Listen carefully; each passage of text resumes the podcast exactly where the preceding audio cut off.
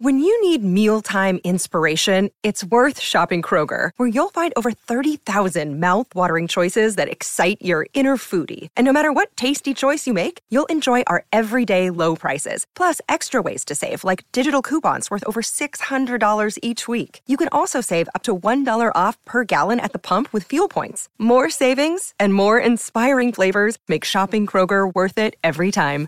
Kroger, fresh for everyone. Fuel restrictions apply. What's good, everybody? This is Marcus from Black Married Debt Free, and you are checking out our quick cast. Let's get it.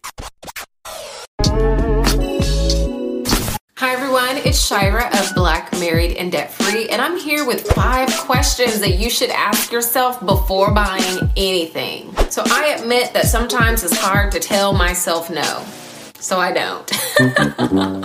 anyway, so question number one is Have I budgeted for this expense? If the answer is no, consider how this purchase might impact your finances. Question number two Is this purchase meaningful to me? I think that many folks have a tendency just to buy stuff. Will purchasing this item fall into just the stuff category, or is it something that will be useful to you and actually help improve your quality of life?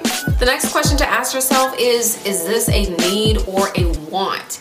And in answering this question, it helps to put the purchase in perspective. So, your budget and your purchases should consist of needs and both wants, but it's important to strive for balance. So, as you strive for balance, remember to keep first things first. The next question is Can this wait? And if it can wait, then maybe it should. And last but not least, the question to really ask yourself is Will this purchase delay progress toward my financial goal? So, you want to make sure that whatever it is that you're purchasing is not going to be a financial setback. If this purchase is going to keep you from being able to pay some of your bills on time, or if it will be disruptive in another way, then consider putting this purchase on hold. Again, this is Shira Murray with five questions to ask yourself before making.